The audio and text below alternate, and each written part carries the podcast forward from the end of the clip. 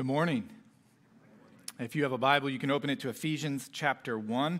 We are in a series studying through the letter that Paul wrote to the church in Ephesus, Ephesians 1. While you're turning there, a couple just announcements for uh, about life in, in this church family. Um, if you have a middle school child in your home, we want to make sure that you know about the Students World Record Night.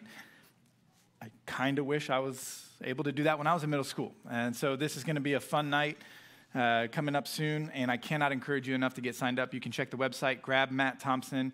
If you don't know who he is, he's our student minister. Somebody around here will point you to him, and he'll be able to tell you all about getting signed up to participate in this event. Uh, similarly, uh, we have uh, not middle school students, we have our college students. And at New Hope, uh, we try to really have the mentality that we want to send college students away to school. Hopefully, their time at New Hope has shaped them and they're ready to go and represent Jesus on the campus of whatever school they end up at. We spent some time this past week, a day with the campus ministry at uh, Purdue, and uh, we had a wonderful time with them and just was a reminder of the importance of our college ministry here at the church. And so we send care packages uh, to our college students, and we collect things from our church family to go into uh, these, care, these care packages, and they get packed up. Because of everything else that's going on in church, we kind of ran up against the deadline. And so if you are up for it, uh, before Tuesday, I think, is that right? No one corrected me, so I'm going with Tuesday. Yes, before Tuesday, if you want to stop by the church and drop off something to go in one of these care packages, it's greatly appreciated. Last announcement uh, we want to pray together as a church.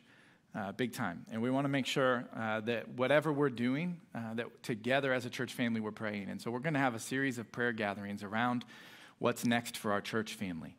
And uh, we're going to do those on Wednesday nights. It's going to start this Wednesday night at 6.30. Now, you're like, oh, Wednesday night, I've got this or that. I, I totally understand that. Set a reminder on your phone and just join us from wherever you're at. Just to know that our church family is praying from 6.30 to 7.30 at some point during that hour about seeking wisdom from the Lord and discernment about next steps as a church family. What, what's the future look like? And we've been meeting and planning, but we want the church to pray together. And so we're going to start that this Wednesday. There'll be a worship night two weeks from that, when, or the, the following Wednesday, uh, that we'll come together and pray uh, during that worship night. And so mark that on your calendars. We would love to have you. Elders will be here uh, leading a time of prayer on Wednesday evenings. So let me pray for us, and we'll jump into Ephesians 1. Father, we thank you for our time this morning.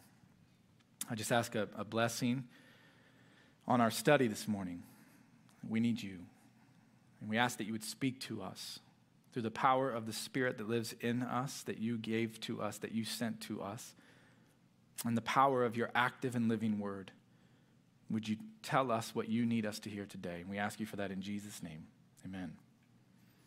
Our words, spoken and unspoken, are so powerful. I've always uh, struggled with my words. Now, I'm not saying I've always struggled with talking. Some of you would be quick to correct me on that. Like, no, dude, you talk and you have conversation. I don't struggle with carrying a conversation. I don't struggle with talking to people. But I've always struggled with my words.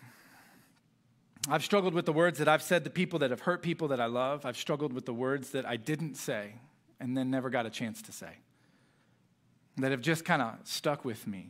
Times I wish I could get some time back to re say something, fix a misspoken word or statement, and another chance maybe to say something that I just held back and didn't get out. I've struggled with my words, and maybe you've been there too. You kind of think back on your life, this struggle, many of us know that there's times where we wish we would have said something, but all of a sudden now we don't have a chance to say it anymore. Times where we wish we would have just been able to stop what we were saying and think a little bit more about the words we chose than the ones that we happen to throw out at the person we're talking to. And then there's that weight of second guessing yourself all the time about, man, how have I, why did I say that or why didn't I say that? Our words, spoken and unspoken, are very powerful.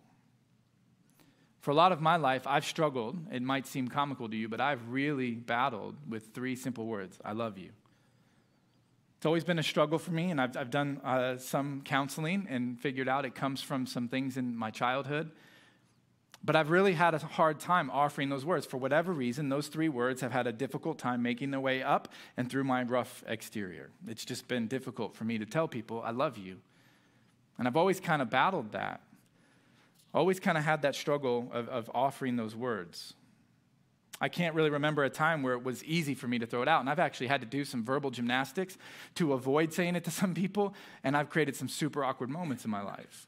Someone says, Hey, I love you, man. I'm like, Yeah, you do. Wait, uh, but, you know, like that didn't come out the way I'd hope. Like, me too, man, right? And I've just have battled it, struggled with it for the longest time. Many of you know this about me too. I carry a vivid reminder of the power of spoken words that were misspoken too. My senior year of college, uh, my wife and I were planning our wedding here. Uh, you, you married the preacher's daughter here. Like, you know, if I'm your preacher still, this is where Abby's getting married. So uh, this is what you do. You come up here. And so we were in Florida in school together. We flew up on our spring break and we were planning our wedding. And so we flew in on a Monday. I'll never forget it. And we're in the airport. And I remember just feeling this need to like have a great first impression on my in laws. I hadn't really got to be around them a lot given the distance of where we were living. And I see their car pull up at the, the old Indianapolis airport, kind of see through, and I'm like, all right, I got to grab Sarah's stuff and my stuff. And I'm walking, I'm getting ready to walk out to the car, trying to make that good first impression, and my phone rings. And so I go and I answer the phone, and it's my mom. She's really emotional. She's wanting to talk about something, and I'm feeling the pressure to carry Sarah's stuff to impress her parents, to be like, hey, your daughter didn't even carry anything out here. I don't know why I felt that pressure, but like I was like, all right, I, I got to make this impression, but she's crying and wanting to talk about something on the phone, and I'm trying to get a word in to say, hey, like, I, will call you right back. Just give me a minute. I have to do it. And she just keeps going, and I think just feeling the pressure of the moment, I just snapped. I said, I don't have time for this, and I hung up. We get all of our stuff, get it in the car, go back to the house, and Tuesday morning I get the call. She died that night.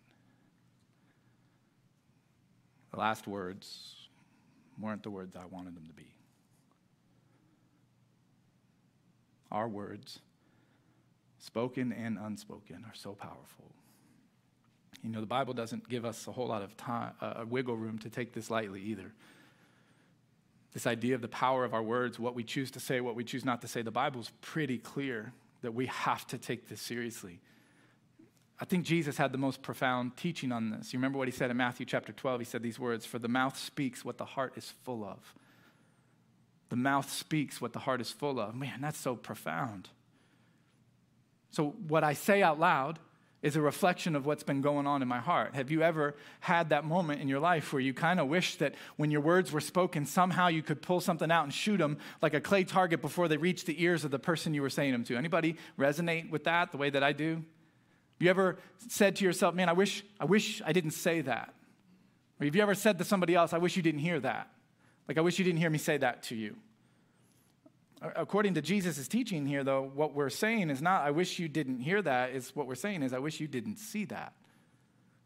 I wish in that moment I didn't give you a glimpse into what's really going on in my heart.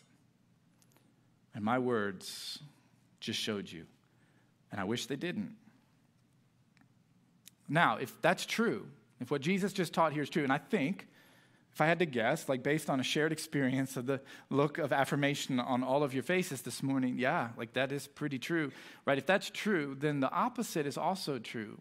If the words that we speak out loud to people are a reflection of what's going on in our heart, then equally true in Jesus' teaching here is that the words that we choose not to say are powerful too. The words we choose not to say are also a reflection of what's going on in our hearts. Like when we refuse to speak the truth, when we see somebody we love making poor choices. And we excuse it away and we say, like, I feel this nudge from the Holy Spirit to say something, but like, I, I don't, ah, I don't want to say, I don't want to make it weird. And we refuse to speak. It's a reflection of what's going on in our heart fear, lack of courage, a lack of compassion or care, maybe pride, selfishness. We feel that nudge to give somebody that encouragement because we've noticed something in their life, but we just say, ah, it's not that big of a deal, and we don't offer it. Well, those moments where we can't get past the awkwardness of our own pride and just say what we really feel like this person needs to hear, but I just refuse to say it. I, for whatever reason, decided not to say anything. See, our words, whether we speak them or we choose not to speak them, are so powerful. So powerful. I like the way Proverbs chapter 18, verse 21 describes this power. It says this that the tongue has the power of life and death, and those who love it will eat from its fruit. But my favorite is the way Eugene Peterson, in his translation of the Bible, the message, translated this verse. He said this Words kill and words give life. They're either poison or fruit, you choose. Your words are so powerful. Here's what I find fascinating about today. I'm going to get you in on the life of a pastor for just a moment. I could not have planned to preach on these two verses we're going to look at today and have it line up so perfectly with the timing of the, this truth. The last three weeks, I've sat in three living rooms with tragic loss. And this truth was affirmed to me over and over again over these three weeks that our words matter. And they matter because our time is limited. We are not guaranteed tomorrow. And so the teaching of Jesus and the teaching of Ephesians 1 is going to remind us today that we are not guaranteed tomorrow. So we have to be intentional today. Like we have to take this seriously. And the Apostle Paul did exactly that. Paul wrote this letter to this young church in Ephesus, and he chose his words so carefully. It, to me, it's like the Apostle Paul had his sense of time and his understanding of the power of his words in perfect alignment all the time. Like all the time, he had this sense of urgency around the timing of his life and the power of his words, and they just seemed to come together at the perfect time. He would say the right thing at the right time, the exact right thing that someone needed to hear. It's as if when the Holy Spirit nudged him, he said, Okay, I'll say it, and he would say it. And we have these beautiful words in Scripture as a result. And let me illustrate it for you this way. If you have your Bible, flip over to Acts chapter 20. Acts chapter 19 and 20 tell the story of this church getting up and going. We've referenced it over these last few weeks as we started this study in Ephesians a few different times. Acts 19 and 20. In Acts chapter 19, Paul gets run out of town. David mentioned that in his sermon last week. He gets run out of town. And in Acts chapter 20, he wants to gather the elders together, the elders of this church, those who have been commissioned by God to lead and care for this congregation and he wants to gather them together again. And so he can't meet them in Ephesus, it's too dangerous. So he meets them in this place called Miletus, and he, and he gathers them together and he gets these elders. And if, as you start to read chapter 20, he says some important things. He'll tell them, like, hey, you got to be careful, watch out.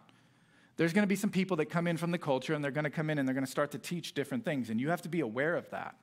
And you have to protect the church from false teaching. And he reminds them, you live in this culture in Ephesus of great temptation, and you have to disciple and lead people to protect themselves from that temptation. And then he goes on and he explains to them what his plans are, and, and then he gathers them together. And the verses that impact me are found down in chapter 20, verse 36. Here's what Paul says. He says, or Luke, the author of uh, Acts, tells us that took place. He says this When Paul had finished speaking, he knelt down with all of them, and they prayed. They all wept as they embraced him and kissed him. What grieved them the most was his statement that they would never see his face again. Then they accompanied him to the ship. So Paul explains to them, like, hey, based on the work that I've been called to do as a church planting missionary, you will probably never see my face again. And he wasn't doing that for shock effect. He was doing that because he loved them and he wanted them to know, like, hey, now's your time to step up. I'm not going to be able to come back. Paul knew that when he would go on to these other missionary journeys and plant these churches, ultimately heading to Rome, that there was a high risk that he wasn't going to make it out of whatever ministry work he was doing. Very high chance because of the danger, because of the culture that was rejecting this, because of the Roman culture at the time, that he was going to ultimately end up giving his life for the mission of Jesus and not be able to make his way back to Ephesus. He understood this and he told it to them. Here's what Paul knew. He knew that every time he spoke to the people that he cared about, it very well could be the last time he got to speak to the people he cared about. And so he chose his words wisely and he chose to speak the unspoken things, the things he didn't have to say, the things that may not seem important, but he knew I might not get another chance to say this, and so I want you to hear this. And that's what he does in Acts 20. He sits them down and he tells them how much he loves them, how much he cares for them, how much hope he has for their future, so much so that they weep. Here's the thing I want you to know about Acts 20 you can't fake this, you can't fake it. These people were not a project to Paul, they were his people. He had spent the better part of three years pouring into them, teaching them, discipling them, encouraging them, preparing them. He loved them so much that when he knew he wasn't going to see them again, he sent Timothy to come and minister to them. I don't know if you remember that we said this, but 1st and 2nd Timothy are actually written to Timothy while he's ministering in Ephesus. Paul loved these people with all of his heart, and he wanted the best for them. But he knew, based on what he was called to do, he probably wasn't going to see them again. So he says goodbye to them in this moment in Acts 20. And it's heavy. All goodbyes are heavy. They're hard. But something happens, and Paul feels this nudge, and he, he realizes that even though I can't see them face to face, my words still matter. My words are still powerful. And so he sits down and he pens this letter we've been studying, Ephesians. He would pen 1st and 2nd Timothy as well, but he wants his words to have a profound influence on the life of these Christians. And so he writes to them. And uh, we've been studying this, and we're going to come across these two verses that just hit me, given the fact of uh, what's been taking place these last few weeks and the importance of our words. Let's take a look at this. Ephesians chapter 1, verses 15 and 16. Here's what Paul writes He says, For this reason, ever since I heard about your faith in the Lord Jesus and your love for all of God's people, I have not stopped giving thanks for you, remembering you in my prayers. It's pretty simple two verses. Starts out with for this reason. For, for what reason? Well, we, we spent three weeks, the last three Sundays, studying verses 3 to 14. And in the original language, the Greek language, it's all one giant sentence, but we broke it up, and many of your translations will break it up and add some punctuation. But in those verses, those first 14 verses of Ephesians, we learn that when Paul describes what it means to be a Christian, he celebrates things like, hey, when you became a Christian, you were adopted into God's family, that God has this incredible future for you, that he has sealed that future with the Holy Spirit that lives inside of you, that God is present with you everywhere you go. And he's just celebrating this deep theological truth of all that it means to be a Christian. So he says, for this reason, for that reason, ever since I heard about your faith in the Lord Jesus, Uh, what this means is, he said, So now I've heard about the way that you're living out all the truth we just talked about. So all that truth wasn't just theory for you guys, you've actually put it into practice. You actually carry yourself. It'd be like this if we, if we were to spend time together, if I were to spend time three to five months in your home, when I got out, left your home after three to five months of living with you, I'd have a pretty good idea of what's important to you. I'd have a pretty good idea of where you put your trust. But the things that really uh, have captivated your affection. For some of you, you're like, that's all the sermon you needed today. you're going to go home and like, we're making changes. But, but this is what Paul's talking about. I've heard about the faith that you have in the Lord Jesus. I had a seminary professor that defined biblical faith this way. It's not going to be on the screens. If you take notes, you can write this down. I didn't get it to them in time. Uh, it, it, it's this I believe the facts about Jesus, I trust the promises of Jesus and I obey the commands of Jesus. So, so let's break that down. Paul's complimenting their faith. So, what he sees in them is this they believe the facts about Jesus, meaning everything that they did was really about trusting the fact that they believe Jesus is who he said he was. Like, he is the most important thing. Uh, he'd be the topic of conversation in the home, consistently coming up. They were welcoming the truth of Jesus into every aspect of their life. And Paul had heard about that. Like he'd heard about how much they trusted that the facts about Jesus were true. It wasn't theory to them. It wasn't just something that they checked off their list. They actually believed this stuff. Second thing, I trust the promises of Jesus. In other words, they, they actually believed that what Jesus promised was going to happen. Meaning, if you're someone who carries shame and guilt, Jesus promised that you don't have to carry that anymore. He's redefined your future. Well, the way these Ephesian Christians were living, they were living that out. And Paul had heard about it. Like they actually believe it. Or when Jesus would promise that whatever you go through in life, you can, you can have this promise that I'm with you. And I'm going to send the Holy Spirit to live inside of you to remind you of my presence. Well, these Christians lived as though that was true. They actually believed that God was with them with, with whatever they were doing in their life.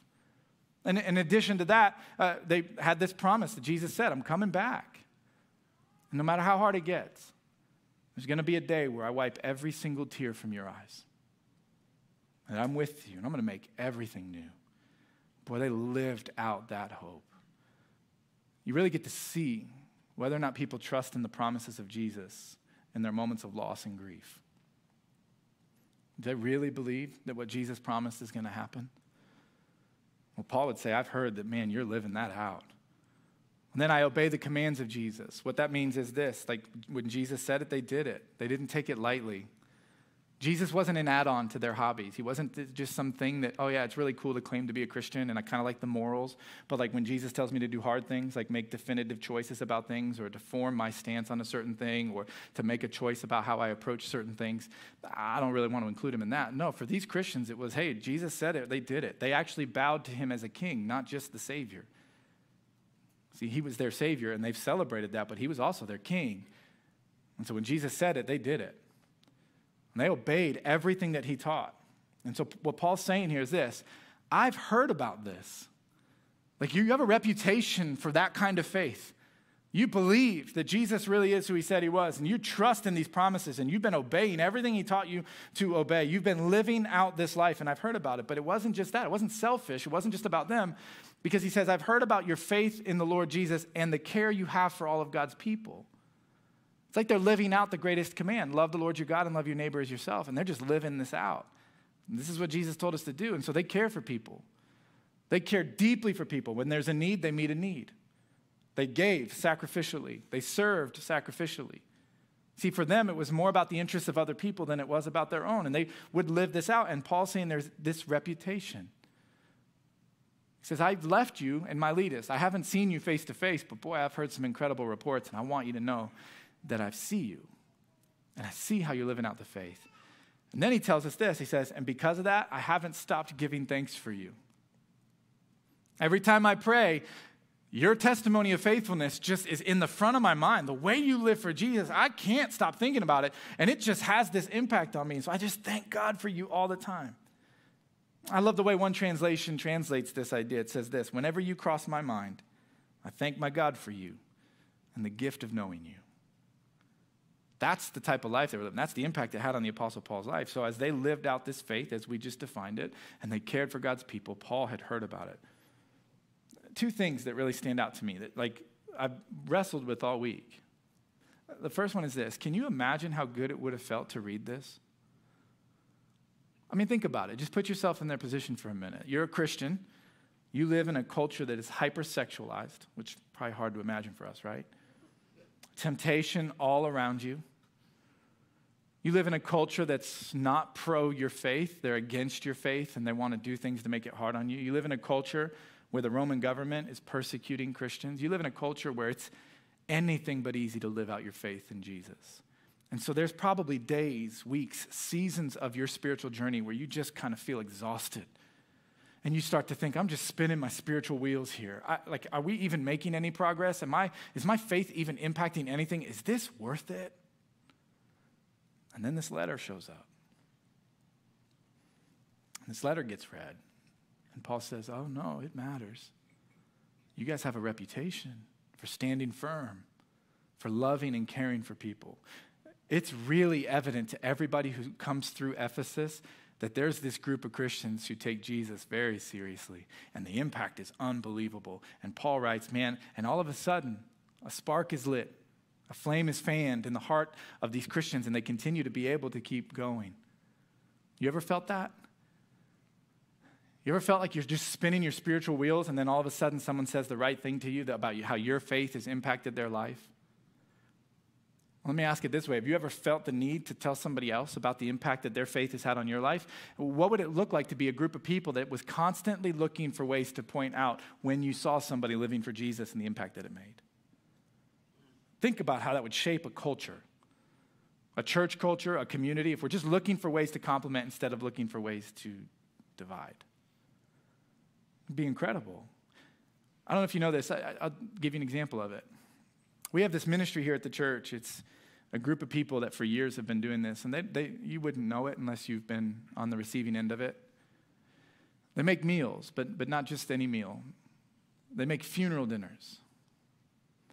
And so when we have a funeral here at the church, we provide a meal, and it doesn't matter how many people in the family need to come to the meal. We have this goal of saying, hey, we, you need some time to debrief and to just be in the moment together. And you shouldn't have to worry about eating. And so we'll take care of it. And so we provide it at no cost to the family. And there's this group of people that come in, and they've been doing it for years and years, and they come in and they prepare the meal. And they get all kinds of meals from people in the church, and they prepare the meal, and then they serve the meal, and they smile, and they pray over the family, and they clean everything up when it's over. So the family never has to even think about it. Recently, they did a funeral dinner for over 100 people at no cost to the family.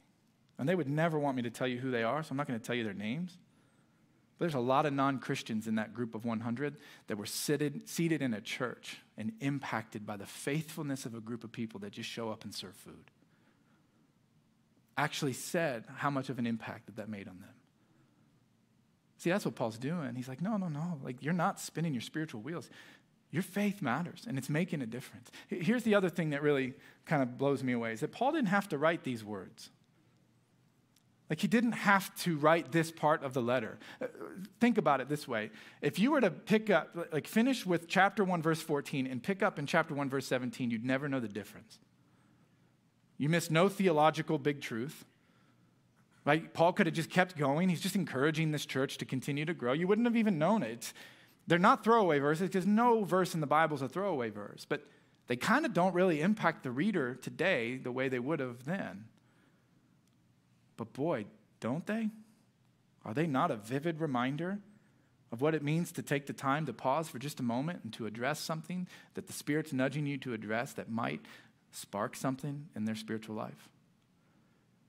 So I struggled. Like, how do you challenge the church? Because I don't want to make anybody feel guilty, but I'm okay if the Holy Spirit causes you to wrestle a little bit this week.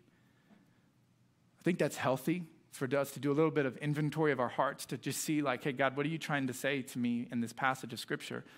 How do I take this home so that we're not sitting in a seat staring at a stage on Sunday morning?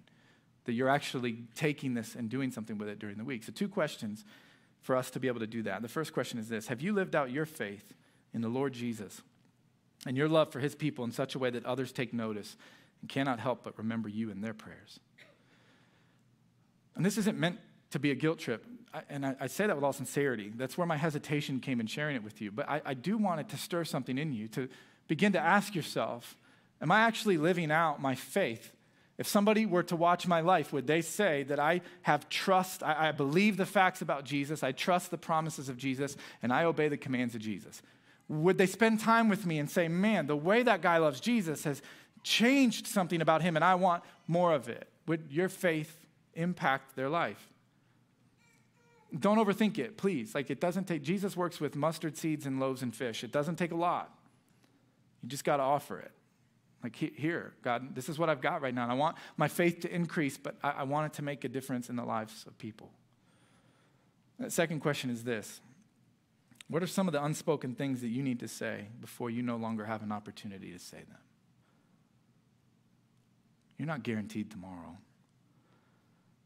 I'm pretty sure that if you're a follower of Jesus, the Spirit's put a nudge on you here and there to say something that you probably need to say. Someone you need to forgive. And you've been holding back. I don't know if I want to forgive yet. And, and, and you just feel it. And if that opportunity was never allowed to be there again, what would happen? Maybe it's time to forgive. Maybe it's time to seek forgiveness from somebody that you've harmed. Maybe there's somebody you need to say, I love you to. And for whatever reason, it's just kind of hard to get those words out. And maybe it's time now to say, God, I'm going to obey. I'm going to just say this and trust that you're going to do something with it. Someone you need to encourage. What would it look like this week if all of us took a few moments, just this many people, look around the room, this many people took a moment and paused and said, Whose faith has made an impact on my life? And what if we all sat down and wrote a bunch of letters and overwhelmed the post office this week? Because we said, I don't want to wait too long. I need this person to know that they've impacted my life in such a profound way. And we began to write. Ever since I knew about your faith in the Lord Jesus and the way that you've cared for people, I can't help but thank God for you. What would that look like if we actually took the time to say the unspoken things that we've been holding back from? Our words, spoken or unspoken, are so powerful. And God can do so much with them. Let me close out with this.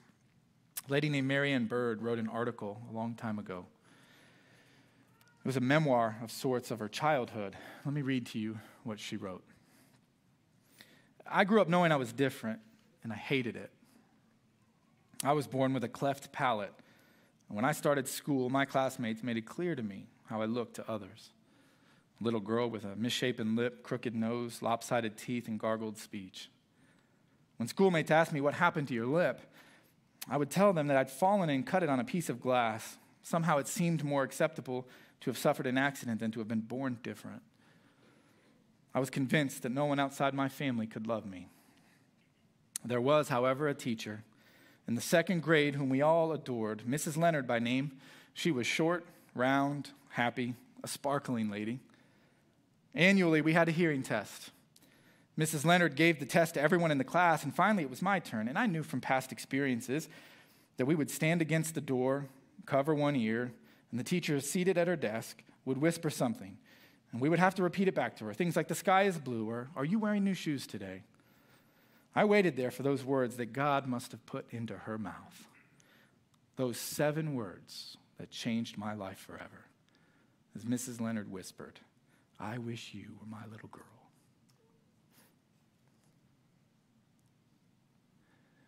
Not much changed for Mary Ann Bird after that. She was still the joke of her classroom. She was still deaf in one ear, the object of her class, classmates' ridicule. But man, everything changed for her. Those seven words gave her hope. She stopped defining herself based on what her classmates said and began to see a bright future. She followed in the footsteps of this teacher that had changed her life and became a teacher herself, known for her compassion and care for people. Here's the thing Mrs. Leonard didn't have to say those words. She could have said, The sky is blue. And the Apostle Paul didn't have to write verses 15 and 16, he could have just kept going. And you don't have to either. You can listen to this and just go about your life. You don't, you don't have to say the unspoken things that you feel led to say. You don't. You don't have to take your word seriously. You don't. But here's the thing what could God do if you did? What could God do if you chose to say the unspoken things? Look, words kill and words give life. They're either poison or fruit. You choose. I love you guys. Let's pray.